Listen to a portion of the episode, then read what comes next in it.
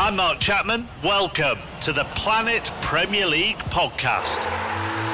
Each week, Cesc Fabregas, Nedum Onuoha, and myself talk all things Premier League. As a player, you don't have time to talk. No. You don't have time to make a plan. You just need to deal with wave after wave after wave. We watched Coach Carter, and he said, "Oh, afterwards, the game's just about doing this for your teammates." And I remember looking around halfway through the film, and half the squad was asleep. Planet Premier League. Listen wherever you get your podcasts.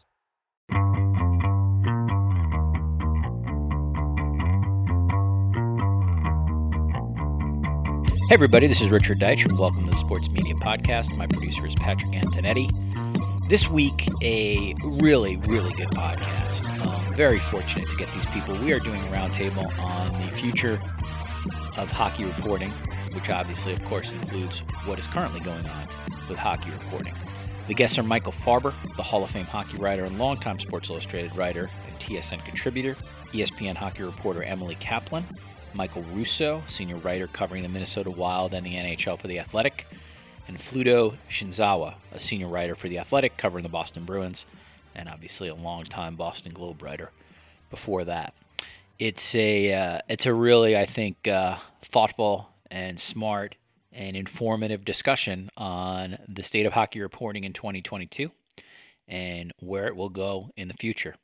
Don't want to take any more time regarding my usually long intros, let's get right to the panel on the Sports Media Podcast. All right, as I said at the top, this is uh, a very distinguished panel, and it would probably take 45 minutes for me to do all their resume stuff. So I'm going to try to limit it to uh, a one sentence stuff. Michael Farber, my longtime colleague at Sports Illustrated, Hall of Fame hockey writer, longtime TSN contributor Great that he has joined me today. ESPN hockey reporter Emily Kaplan. If you're a hockey fan, obviously you've seen her on television. You've read her work. Again, another former colleague of mine from her Sports Illustrated Monday morning quarterback days. Michael Russo is a senior writer covering the Minnesota Wild and the NHL for The Athletic. Also, obviously, a, a major domo in Minneapolis, where I think he hosts like 47 radio shows, I've been told, or something to that effect. Fluto Shinzawa is a senior writer for The Athletic covering the Boston Bruins. If you're in the Boston area, he's been one of the conduits to hockey probably for multiple generations. Obviously, longtime Boston Globe writer as well. This is a really distinguished panel, and I'm pleased that they're all joined or joining me today on the Sports Media Podcast. Guys, I want to start with this. It's very open ended. You can go as long as you want.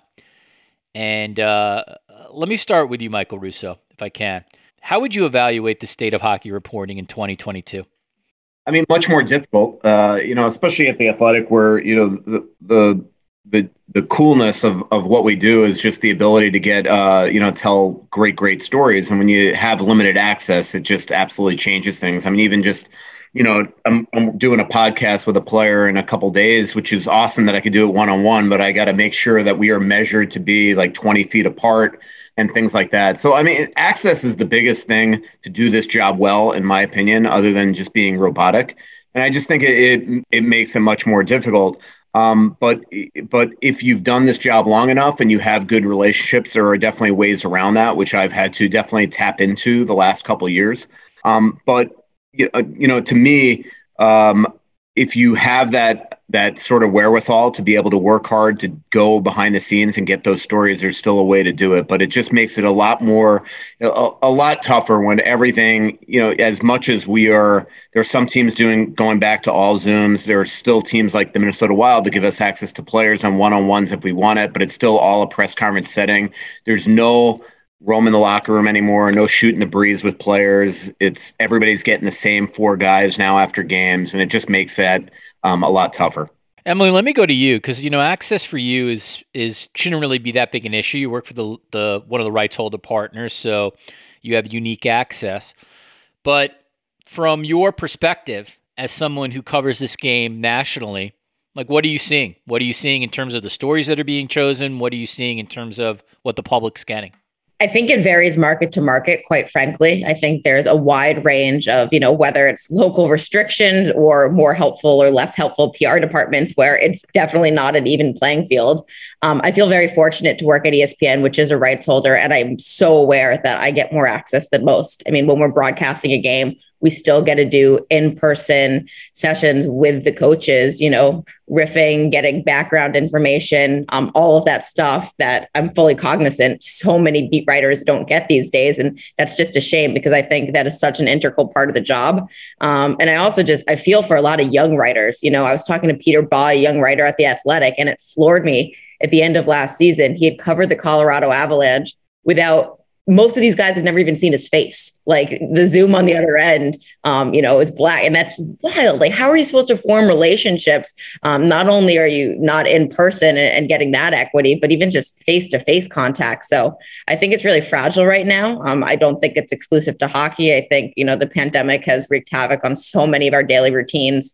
Um, but yeah, and as for the you know the stories that are being told, um, I'd love to see more stories. I want us to bring out the life of these players. I want us to get deeper inside the game. Um, but that's always been a challenge in hockey, a sport that the guys are conditioned not to use the pronoun I, not talk about themselves, uh, not to want to open up in that way. And it's especially a challenge now when we, they can't open their doors or we can't talk to them in that way.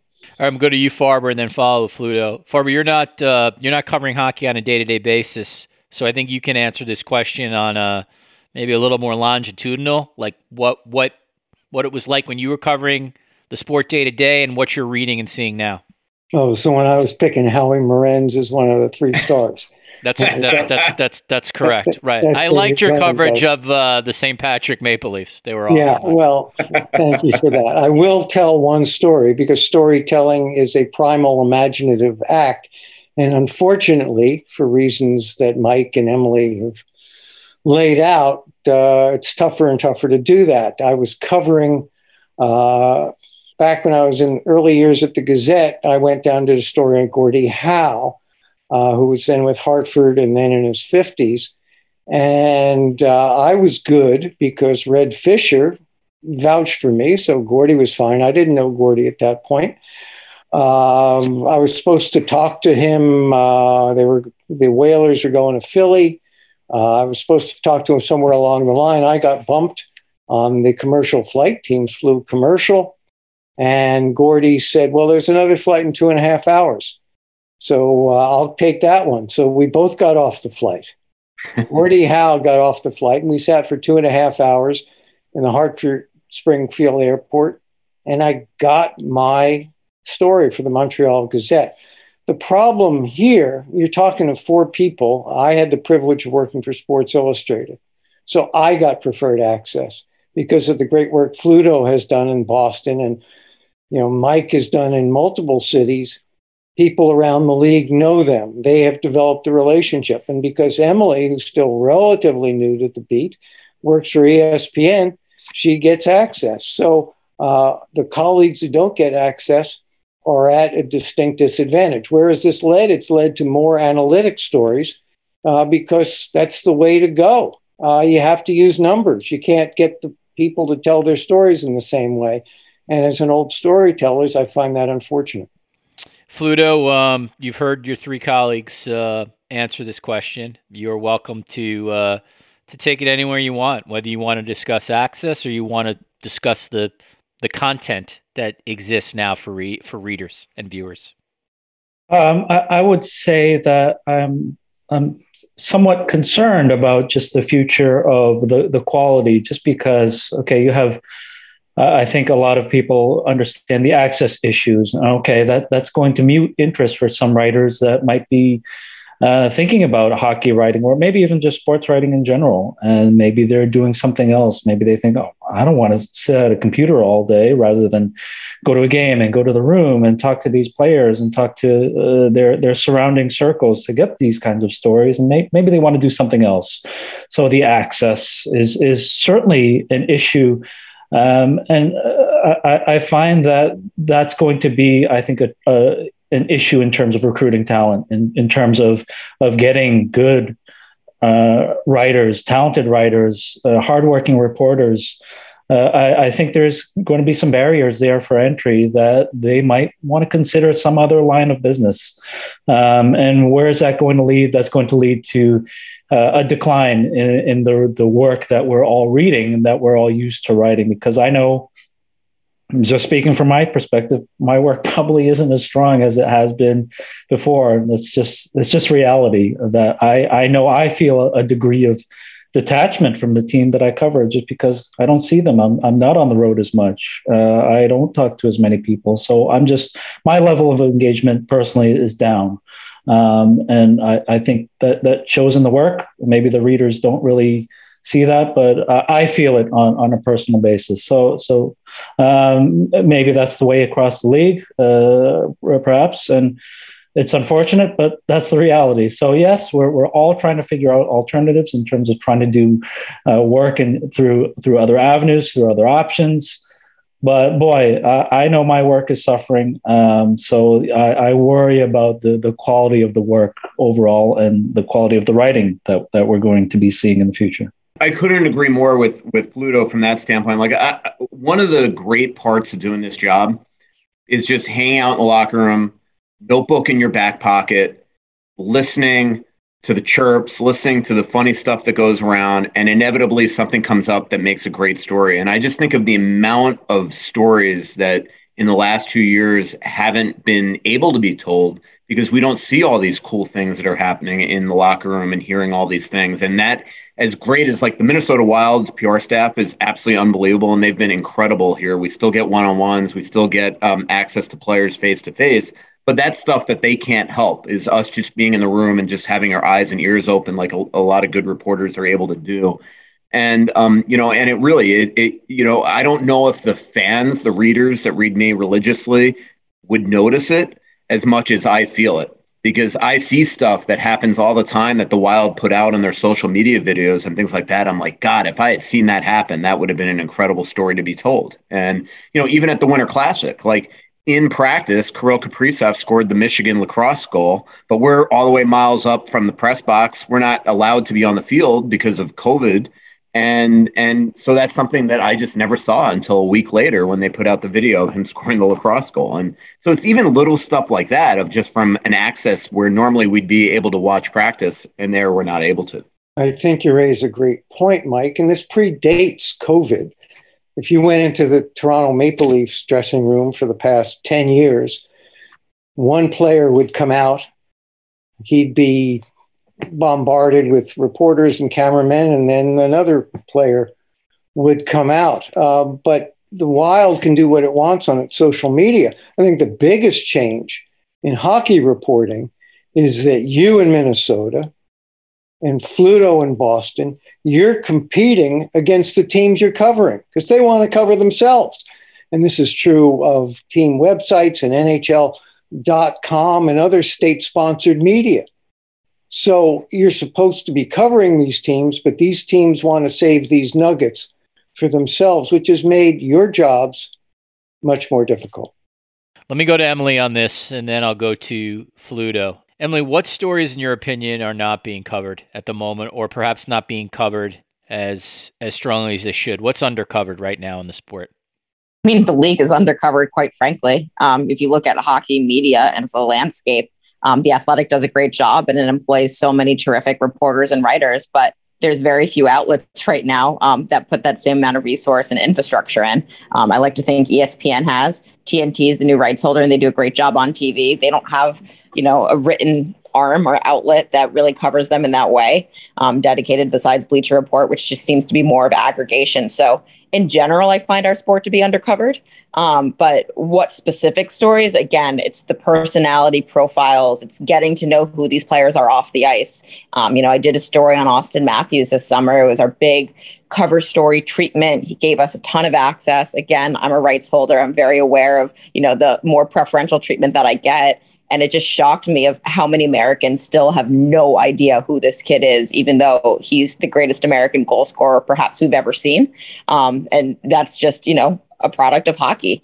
Um, mental health stories, I don't think, are covered um, as well as they can be or should be. I think this pandemic has been so difficult on so many of us, and hockey players and executives and people in the game are no different. And I know they're suffering, and I would like to see um, us talk about that more.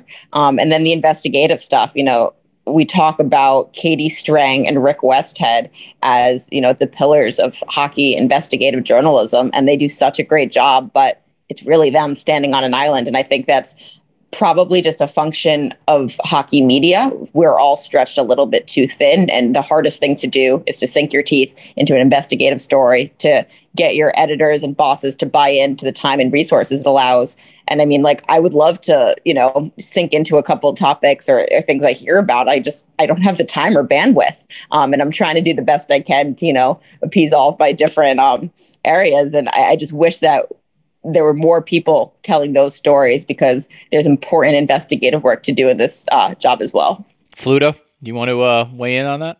Um, I know, just from my perspective, what what I enjoy or what I what I did enjoy about what it was like before is, is some of the strategy. I, I, found that that's that's some of the stuff that I, I don't really clearly that's meant for TV, and those color guys do a great job.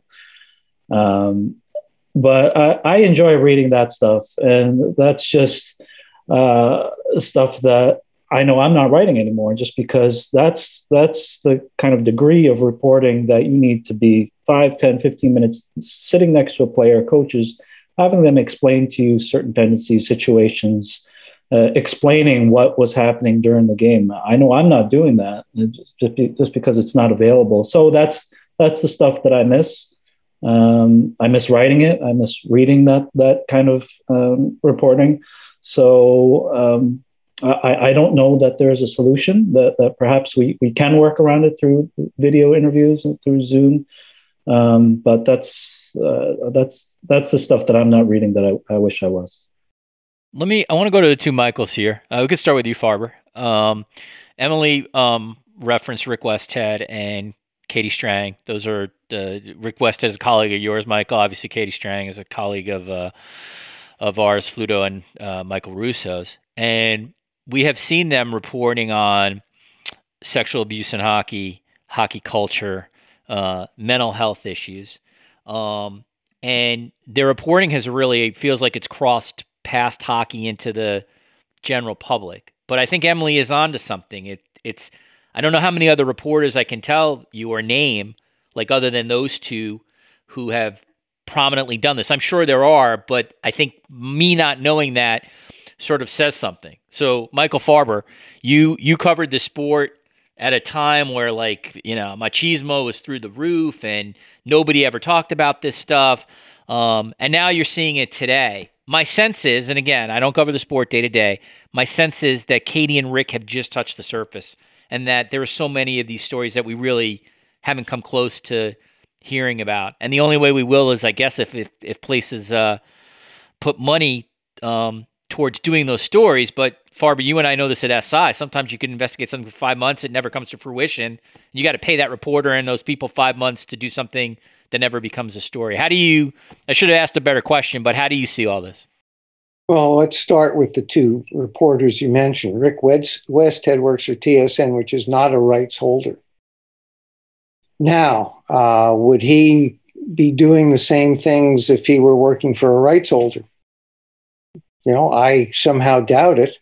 Uh, would he be not? He would be doing it or want to be doing it, but would he have his free reign?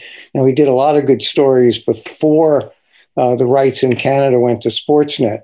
Katie Strang is excellent at what she does. Is everybody else? Do other people have the same kind of jam? uh, willingness, both from a, a, personal perspective and a corporate perspective, to go ahead and pursue those stories. Uh, you would hope so, uh, but investigative journalism takes time and money. And even the athletic, which started out with a certain model and how they wanted to do these stories, has moved to, towards a more what happened in the game last night approach. So, uh, unless with the sale to the Times things change, I don't see uh, you you'll be getting much more of what you've gotten from Westhead and Strang. Did you, Michael Russo? Did you want to add something there? Well, yeah. I mean, um, you know, I, I think the one point that Emily made too. First of all, to to get to Michael's point, it takes incredible courage. Like I I I don't think there's a person on our staff at the Athletic that's more respected than Katie, and it's because a lot she really takes on the stories that a lot of us either can't or won't do or don't have the time to do. And the one thing that Emily said that I couldn't agree with more is also the bandwidth. Like like the, the, the ability to have the time while you're covering the wild, but also having to work on all these investigative pieces. There's only just so much time in the day and energy and ability to do that before you run yourself right into the ground and just fry your brain and fry your fingertips. And I, you know, the one thing that she said that popped in my head was the Derek Boogaard when he passed away here in Minnesota. I was absolutely all over it. Um, I wrote every single story at the time. It destroyed me as a beat writer because I knew him personally too. He's one of those people that I used to go and lean against his locker and wait until he basically wrote a story for me by you know something happening in the locker room. And then John Branch came along and really fleshed it out into a meaningful, impactful thing to write about what led to his downfall. And I remember reading John Branch's book and reading John Branch's coverage at the time and almost feeling ashamed as the beat writer that covered Derek Boogaard because I never delved into that. But the thing that Emily said that really popped in my head is that a lot of us that also have your day job, quote unquote, is you don't have the time to put that effort in. And I think that's I think we have been so streamed down as a as a media business where there just aren't a lot of us anymore that that a lot of stories do fall by the wayside just because we don't have the time to write them, which is what makes people like Katie Strang so important um, to covering this league properly. Is because she can delve into a story that a lot of us cannot. I want to um, I want to start uh, with Emily here uh, because she covers the sport nationally and probably has been in the most. Uh, I don't even know what the there really is no press box at the moment, but at least the the, the most arenas in uh, over the last uh, 12 months, so she'll have uh, certainly a sense of this. But Emily, I want to talk about the people who are covering the sport at the moment. Um, the Professional Writers Association, uh, uh, the hockey writers, pretty much remains overwhelmingly white. I do know that um, gender has gotten much better uh, over however many years you want. There's obviously uh, uh, more women covering the sport than probably were doing it in the 70s and 60s. How would you evaluate where the sport is right now regarding people of color co- covering it? Yeah, I'm inspired by just how many young women I see who have broken into this business and are so passionate about it and are so talented. And they're not there just to tick a box. They've earned their right to be there. And that has been the biggest development I've seen, even in the four years I've covered the sport. I feel like I've seen progress. Um, as for people of color, unfortunately, it's reflective of the sport itself. It's predominantly a white sport. Um, there's so many socioeconomic reasons for that. Um, it's something that I know the league is working so hard to change. And there's people like Kim Davis in the league office who have made it their lives work to diversify hockey and make it more reflective of our society. Um, but the truth is, it's still a white sport, still a sport of privilege. Um, and I do think that the people that cover it reflect that. And I'd like to see, you know, just different voices from just different backgrounds. It's not necessarily about the color of your skin or your gender, it's more so about what life experiences you have. Like, I think one of the reasons I did so well coming into this is I covered the NFL. And then walking into a hockey locker room, I was constantly asking, well, this looks different, or why do they do it this way? And because I had a different life experience, I, I noticed different things. And I want people with tons of different life experiences, diverse, to walk into our beat and challenge things and ask the status quo or notice things that are unique to them because those i think are the stories that will shine through and will resonate with readers. Um, so we have a lot of work to do. I agree. Like ryan clark at, like richard ryan clark at the athletic is like anything to do with race or color winds up on his platter.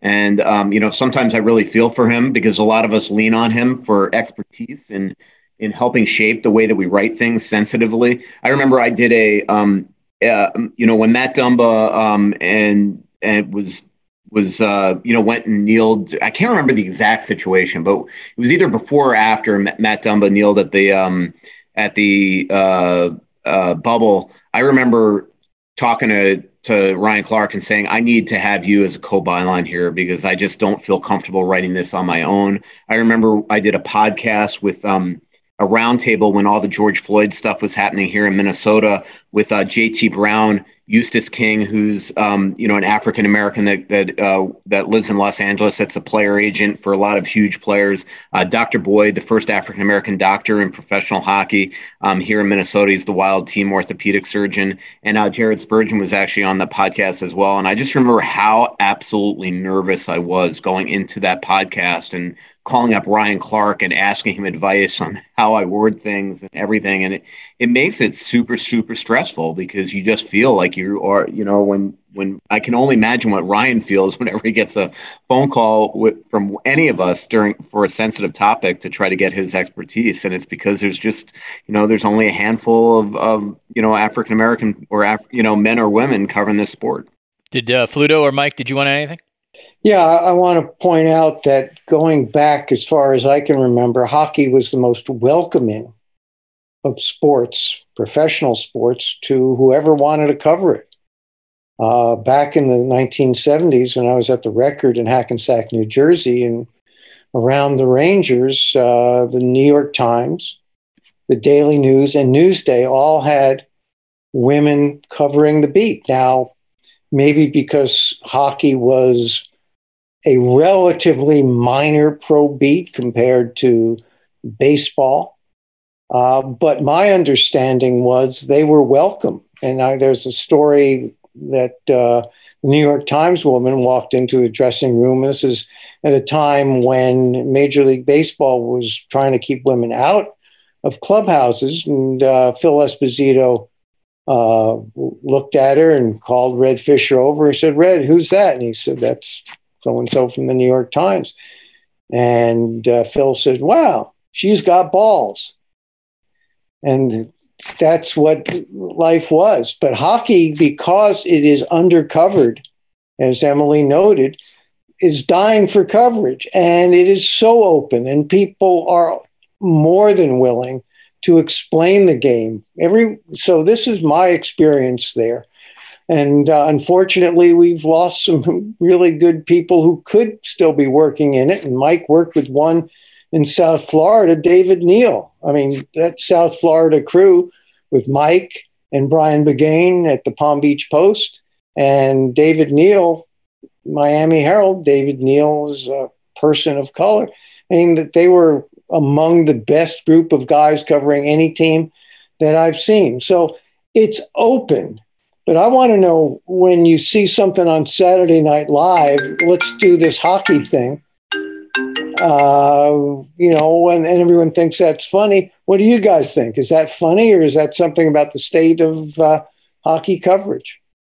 That's a, that's a good question, Michael. I was just still thinking about David Neal because I'm telling you, like what, what you said really popped a lot of things in my head because I I look at David Neal from the Miami Herald, as you mentioned, African American man. He still works at the Miami Herald, just no longer in sports. As like the reason why I was able to exceed down there at that time because he took me as his competitor, essentially under his wing. Like he taught me a lot of how to do this job, how to book trips, how to get into buildings for the first time, which is super intimidating when you're a young 20 year old and never traveled in your life. Um, you know, all that type of stuff and he knew more in one hand about hockey than most hockey writers I'd ever met, just from his days growing up watching the Indiana team in, in Indianapolis, covering you know watching Gretzky and all those all those teams, the Racers. Um, so I don't know, it just popped in my head, and it, it's amazing to me that there just aren't more um, people like him in this sport. Fluto, I'm going to start with you on this next topic. Did you want to add anything on this before? Well, yeah, I, I would guess um, that it's it's a complicated sport, right? There's there's there's ice, there's sticks, there's all this equipment that, that a lot of people are not familiar with. So I, I think it could be intimidating for writers. Um, I know just just as a as a hockey parent now, uh, I found okay, I, I got to know the press box in the room and everything. I was fine with that. But then I, I, as a hockey parent, I wasn't sure. Okay, do I go in the lobby here? Where which do I go into a, a room with a kid? How do I buy the equipment? All this stuff that that I had a little bit of, of trouble navigating. So I think there's just a lot of obstacles that are involved with the sport that can be challenging for people who aren't familiar with it.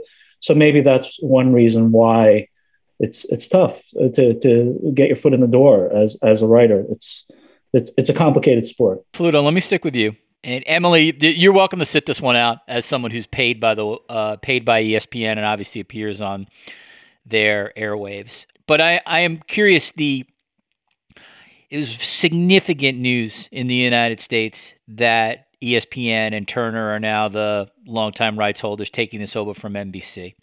And there's always been sort of a thought, rightly or wrongly, that you need ESPN to grow your sport. If your sport doesn't get prominence on ESPN, it it gets left behind. Whether that's true or not, it's sort of that's just I think in the United States sort of a a thought process, or certainly was at least in a pre-streaming era. From your perspective, Fluto, what kind of impact do you think ESPN and Turner will make when it comes to interest in hockey content? Uh, I, I have to think it can only help, right? Just because of the the footprint that that both um, platforms have, the the, the reach. Um, I, I, think NBC was great, um, and you could see it was it was pretty cool by the time you got to the playoffs. Okay, it's there's a game on NBC, NBC Sports, uh, whatever their other networks were. I think USA and maybe CNBC, and it, that that was pretty neat in terms of kind of the the the saturation that they provided. But I I I don't know the TV business at all, so uh, just speaking as as a watcher, I, I have to believe that that's going to help just the, the casual viewer that that is familiar with ESPN and um, uh, maybe not TNT to, to that degree, but uh, I, I, from what I understand, they, they did a great job and have done a great job with basketball. So why wouldn't that apply with hockey? So, and then the the dollars that they're uh, incorporating into the league with with the rights fees. That, that can only help as as the league and the teams try and gain some kind of traction coming out of this. That it can only help. So. Uh, yeah, as a viewer, as the, the casual viewer, it can. Uh, I'm sure that that that that's a powerful, powerful name, ESPN. So that can only help. Farber, I want to, as someone who's been on uh, television uh, as much as McDavid and Gretzky over the years. Uh, you're a perfect, per- of course, north of the border, but you're a perfect person to uh, to ask this because you, you know, you've lived the eras of ESPN having the package, losing the package, NBC sort of growing the sport, and then you always get this question, obviously, as someone who's been prominent on Canadian television, where this is not even a question. Like that, no one's asking if TSN or Sportsnet's going to grow the sport. The sport is what it is here. Well, yeah. I mean, and this is the point. The sport is kind of the sport. You're not going to change it. And as Fluto pointed out, it's an expensive sport. And I hesitate to use the word, but I will anyway. It's a niche sport. What impact will ESPN have? I'd say slightly more than zero, unless the price can go down. We talk about growing the game. Well, how's the game going to grow with climate change it's tougher to get ice outdoors in the winter, so you're not going to skate? The, the sheer cost of it. The only impact I see ESPN having, and I hope I'm wrong, but I don't think I am, is if other ESPN people make it important. If it's suddenly on pardon the interruption, and all the other talk shows, if they are talking about it, making it part of the conversation in the way that the NBA, another ESPN product, is part of the conversation. And the NFL, which is also on ESPN, and it's a national part of the conversation. Unless these people are doing it, it's not going to happen. I mean, look, hockey remains exotic. You and I worked in a building roughly oh, a mile from Madison Square Garden. Is that true, Richard? It's about right. Yeah. And the New York Rangers have been in business since the mid 1920s. And there were so many decision makers at Sports Illustrated who viewed hockey as a it's been around 100 it's exotic and until there are more people like Tim Cowlishaw uh, Jeff Schultz, important national writers who say, yeah, this is great. In the, the hockey, other than when there's some spasm of irrationality, you know, if that can be a daily feature and an in depth feature on these ESPN parade of talk shows, hockey is not going to grow. Emily, I want to. By the way, Emily, get Kaprizov on all the ESPN shows uh, you're doing. There's there's your sort of assignment to help grow the sport. I got a couple more for you guys, and then I'll let you go. I want to ask you, Emily, about um, analytics and the role of analytics in the sport, and at least for this conversation, the role of analytics in stories, both in print as well as on television. Uh, we have seen the revolution in baseball, where it's really commonplace now to see analytics pop up in the most general interest stories, let alone there are sites dedicated specific to analytics, which have a, a ton of fans. I wonder how you see this, uh, the interest. Will this grow? And also, this relates into gambling too, where analytics and data, in theory, can play a massive role in in gambling. You know, you bet on how much ice time Auston Matthews gets versus Mitch Marner. Or, you know, you bet on how much, how many miles like one of the players uh, skated during a game. Like it sort of opens up to a lot of in- interesting things. But the real question is, does the hockey fan want this? A really good question. Um, you know, like when I'm in between the benches for a game, I have two monitors in front of me. One is a replay monitor, and the other is both teams. It's a green light in front of each guy's name if he's sitting on the bench, red light if he goes into the room because they're wearing a tracker. It says the shift length, the shift time, the miles per hour on the shot, or the speed. And those are all tools to help me and the broadcast and storytelling of the game um, so I don't think that's an accident, right? I, I think this is where we're going. Um, I think fans want this. They want, if there's information available, that's our society. We want it all. Um, and as the league formalizes its relationship with Vegas and big sports betting companies, um, you're going to start seeing that folded into coverage too. And I don't think that's necessarily a bad thing because I do think casual gamblers perhaps start tuning into hockey games, realize that they love the sport, and then become lifelong fans. I, I, think that is a thing that absolutely can happen. Um, so I think there's an appetite for it, and I think we're doing it. Um, you know, I'm someone who got into this because I hated math. I was so bad at math. The only thing I could do was write, and that's why I became a sports writer. Um, I'm realizing that's a very obsolete way to think. You've got to think about these things, and analytics departments are just growing in hockey front offices. Like we're not steering away from information. We're leaning in and embracing it. And then I just wanted to comment on the previous conversation too of my uh, employer in ESPN. Um, all valid points, and I just think the one thing I would say is these things take time um, yeah, we're we are signed a seven year deal and we want things to be better right away. But I've noticed the small changes around the horn, a show I'm on, hockey highlights now make it into the rundown more often than they did last year because we have clearance for it and we can show it. And and now it's a talking point to promote the games that we have on our network. Um, you know, when Stephen A. Smith did that bit about Connor McDavid or the Seattle Kraken, like it got people talking. And we also have a show called The Point, which is hosted by John Buccigross, which I just feel like hockey fans have never had that dedicated hour a week to storytelling and taking us inside the game. We ran 12 minutes on Jack Hughes, a hockey player on TV. Do you know how rare that is to get 12 minutes on a hockey player on ESPN? Um, and it was just a look inside his life of what it's like to be a 20 year old confident kid breaking into the league. He was so fun. He gave us a ton of access. So we're doing these things and we're getting there. But I would just implore people to have a little bit of patience because we're still figuring it out. Let's, uh, Mike Russo, I'll go to you, and then we'll go to Fluto because obviously you guys are writing on a daily basis. Where do you see analytics, Mike? You you know you have a very popular readership when it comes to those who are interested in the wild. So you must have your own, uh, like for lack of a better word, sort of internal data or anecdotal data about how people like or do not like stories where where analytics are prominent. Yeah, I mean it's it's funny. So I just did a double byline story with uh, Shayna Goldman at the Athletic uh, on Jonas Brodin. It was a very analytical piece, and everybody on Twitter knew the parts that I contributed to and the parts that she contributed. That's how um, that's how wild fans have grown to know that I am not an analytics guy. And it, mostly it is. It's because it's sort of because of laziness. A lot of it's because of intelligence, lack thereof. Um, you know, I, I, I did a math equation the other night where I tried to figure out how many penalties uh, Kevin Fiala took in a five minute span, and of course I got it wrong.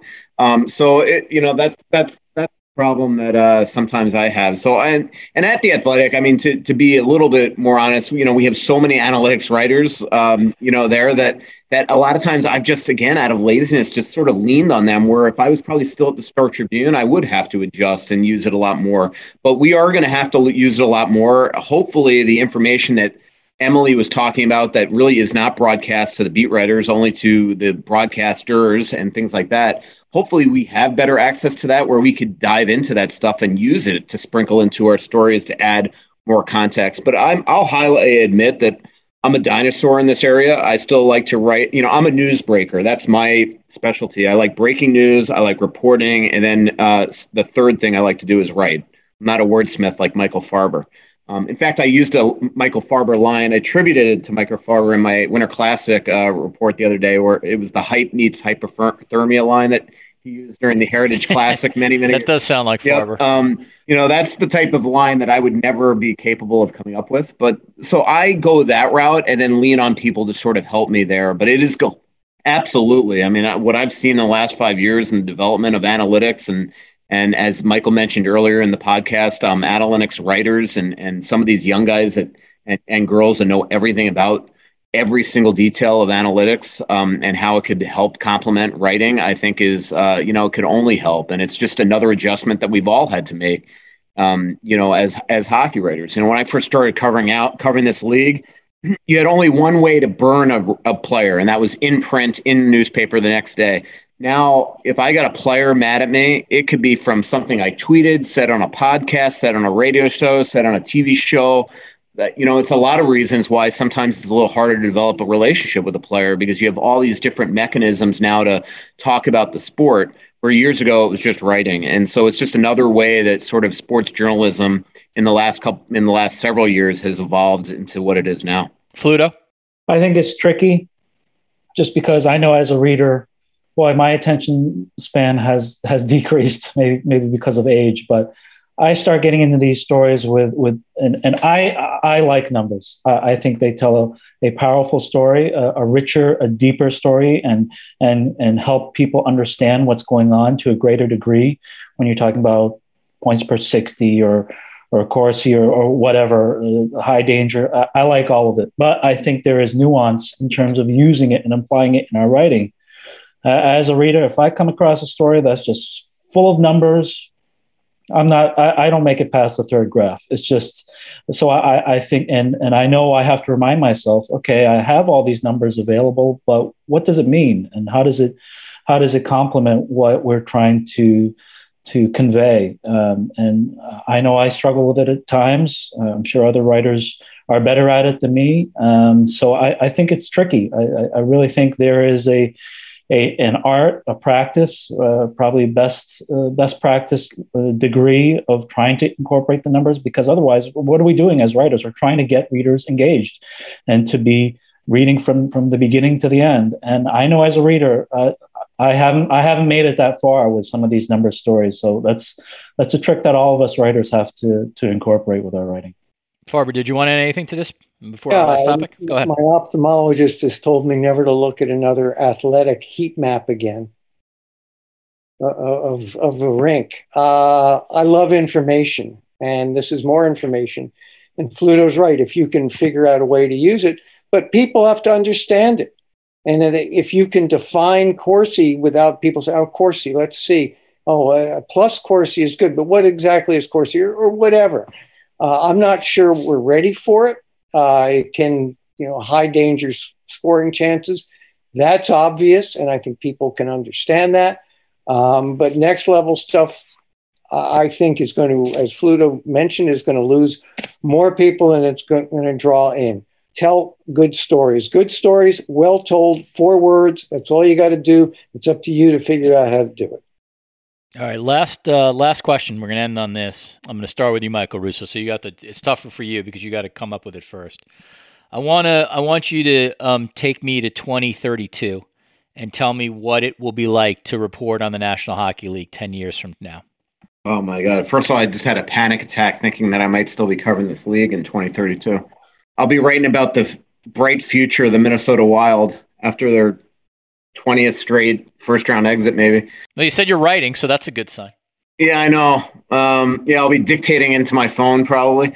Um, God, I just honestly had a panic attack when you said 2032, 10 years from now. Um, I mean, in, in all honesty, I, I, I, what I hope is that we have not sort of opened the, the box of never being around these players again. I mean, that, that's what I hope. I, I just hope that we get back to inside that locker room so we could tell stories. Um, but I do think there's going to be a lot more. Um, you know, even the athletic, I think we're going to do something that I'm working on in the next little while. It's going to be sort sort of our first guinea pig into. I don't want to give too much away, but it's going to be a lot like what what Emily Kaplan did today with Jack Hughes, or like what the New York Times. The better thing would be probably what the New York Times does to supplement to complement their written articles, where we have a documentary person that was out with us um, working on a story that we are going to tell the story, but there's going to be a doc that's going to kind of complement it, and it's going to be very New York Magazine, New York Times Magazine esque. Um, it's going to be really, really cool. I think there's going to be a lot more of that because, as Fluto said, the attention span is something that I think, especially at the Athletic, where we have so much content that a lot of people, and I'm the guiltiest probably at the entire uh, company of writing too long. And I think there's going to have to be ways where we go. I think we've we've gotten to a point I know I have where I've forgotten how to write tight and really it does every story doesn't need to be 3000 words which for me people joke when i get to 3000 words that's when i start to breathe. Um, you know we, we've got to get to a point where we tighten things back up to like a newspaper style because people just don't have the time or the patience at all to sit down and read you know 10 15 3000 word stories. So i think that's where we're going to evolve as the athletic is getting down to to being a little tighter but also complementing things with you know really cool features. But to do that you got to get access. So i mean i hope that things stay the same. I hope that there are newspapers still exist um, in 10 years. Uh, you know, it concerns me um, the, the way that these organizations, some of these companies have thinned down. We're really lucky here in Minnesota to have a great newspaper in the Star Tribune that's still as healthy as anything in the country. But there are some markets that I go to that I pick up a newspaper and I'm like, why did I buy this to read the game story? Because it's it was clearly uh, filed at the end of the second period and things like that. So um, I know that's sort of all over the map, but um, you know, for me as an old school hockey writer at this point, you know, I hope things don't change too much and we just get back to being able to just be around these awesome players and really tell their stories. Fluto, same question. I, I think it'll be um, kind of getting back to this this wave of uh, well, right now it's mobile, right? Uh, it's probably people not reading on their computers, certainly not reading in print, which um, as a writer, that that it kind of bums me out because you spend all this time crafting sentences and, and making paragraphs work and okay do i use this word or not? And probably people are just scrolling by it on their phone. So it's all this time that that is per, perhaps could be applied elsewhere. So it's probably going to be more of that. Um, i see data visualization being big in terms of graphs and numbers and um, I, I think it's just quick hits in and out um, just that stuff that really grabs the eye and gets that that part of your brain that that um, is is tuned for engagement. I think that's where we're going. Um, the, the, long form, unfortunately, that's maybe it's some of our our, our strengths. Um, I'm, I'm, really not sure that our brains are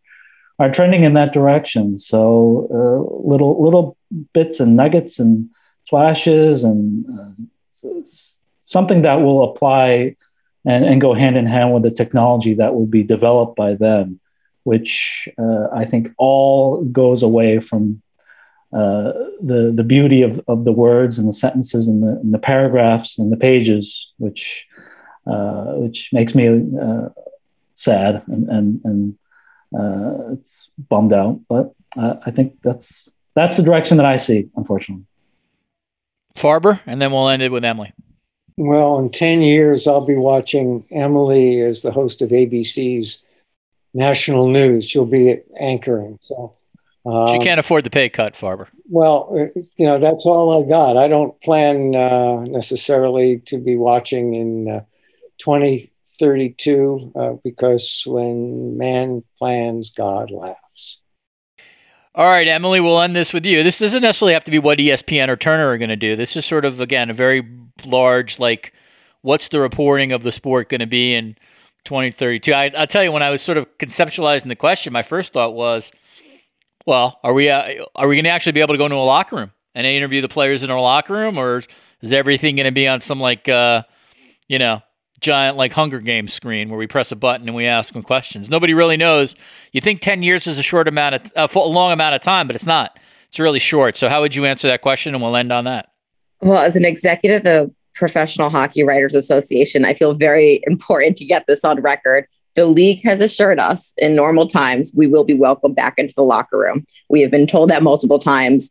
If there is a change of heart, um, that will be highly disappointing. So we are all optimistic, and maybe I'm a little bit of a, too much of an optimist that things will restore to normal and we will get those in-person interactions. And just, you know, when I think of the sport as a whole, just the people in it, the people covering it, I think we're going to evolve. And I honestly think that um, we're going to get to a point where we talk about hockey players in the same way that we talk about NBA players in the NFL. And we're covering some of the petty dramas and we're talking about them on first take and things like that. And I think hockey's ready for it because this young generation, you know, I'm referencing this piece of Jack Hughes just because it is so recent and we published it last week. But here's a 20 year old kid who's just putting himself out there and he doesn't mind and he likes it and he, he's not shying away from the attention. And I think that's the way the culture is going. And I think that's just going to be great for our sport um, because it will draw in that more casual fan. Um, I do think there is going to be um, a culture awakening or it's going to be difficult or uncomfortable for a lot of people in hockey because they're not used to being covered like this um, you know they're more used to being able to control their own narratives and and keep things into a smaller zone um, but overall, if our mission is all growing the game, that's where I see it going, and I think we can achieve it in ten years. Yeah, just one thing, Richard. Uh, you know, you know, one thing that that that just uh, you know came up in my head too is I just think also with social media, I think a lot of players. What I worry about in ten years is that they're going to sort of cut out the middleman. You know, not not talk to the beat writer anymore and all that because they can control their they they could sell themselves uh, with their own narrative on social media and things like that. So that's that's one of the things that I am a little worried about because I've seen it more and more and more where it's just you know you're I'm responding I'm writing an article responding to what one of the players tweeted or put on Instagram or things like that and we're starting to see that I think on a more and more basis and I just think in the next 10 years it's just going to continue to go you know tenfold as the new generation young kids that are growing up with TikTok and and putting themselves out there on social media are going to just that's not going to be abnormal to them to just continue to do that um, you know uh, social media wise as they get older and older and eventually wind up in this league michael russo is a senior writer covering the minnesota wild and the nhl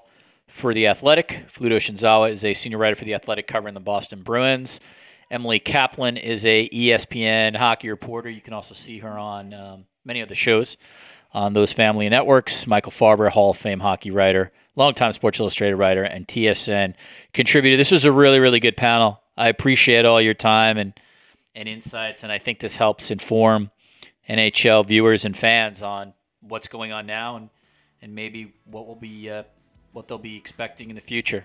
Thanks so much today for joining me on the Sports Media Podcast. Appreciate it, guys. Thank you.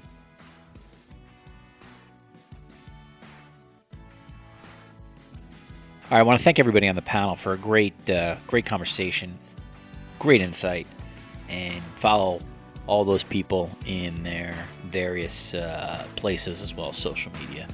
Really, really thoughtful and smart uh, smart people for sure. If you head to the Sports Media with Richard Deitsch archives page, you will hopefully find some stuff that you like. The previous podcast before this, we uh, we did a piece on Major League Baseball letting go of Ken Rosenthal that featured Rich Giroli and a media discussion with Chad Finn and myself, including whether Urban Meyer will get hired again by a network. Before that, Fred Gaudelli, the executive producer of Sunday Night Football, a conversation on John Madden's legacy. Gaudelli was the last producer for John Madden and uh, that was a great podcast. He just really insight, great insight into what made Madden who he was. We had the Nexus of Sports and COVID with Bruce Arthur, Donovan Bennett, and Amal Delich. ESPN's Ryan Clark on uh, building, uh, sort of how to build a, um, a sports career post uh, post playing. And then just go down the list. Hopefully, in the archives, you'll find some stuff you like. Rebecca Lowe, Mike Green, and Ian Eagle came on together. Pam Oliver, Chris Jericho. So uh, a mix of uh, conversation about sports media as well as interviews with people who are in sports media. If you like this stuff again, it really does have meaning. Please leave us a five star review and a note about what you like in the podcast.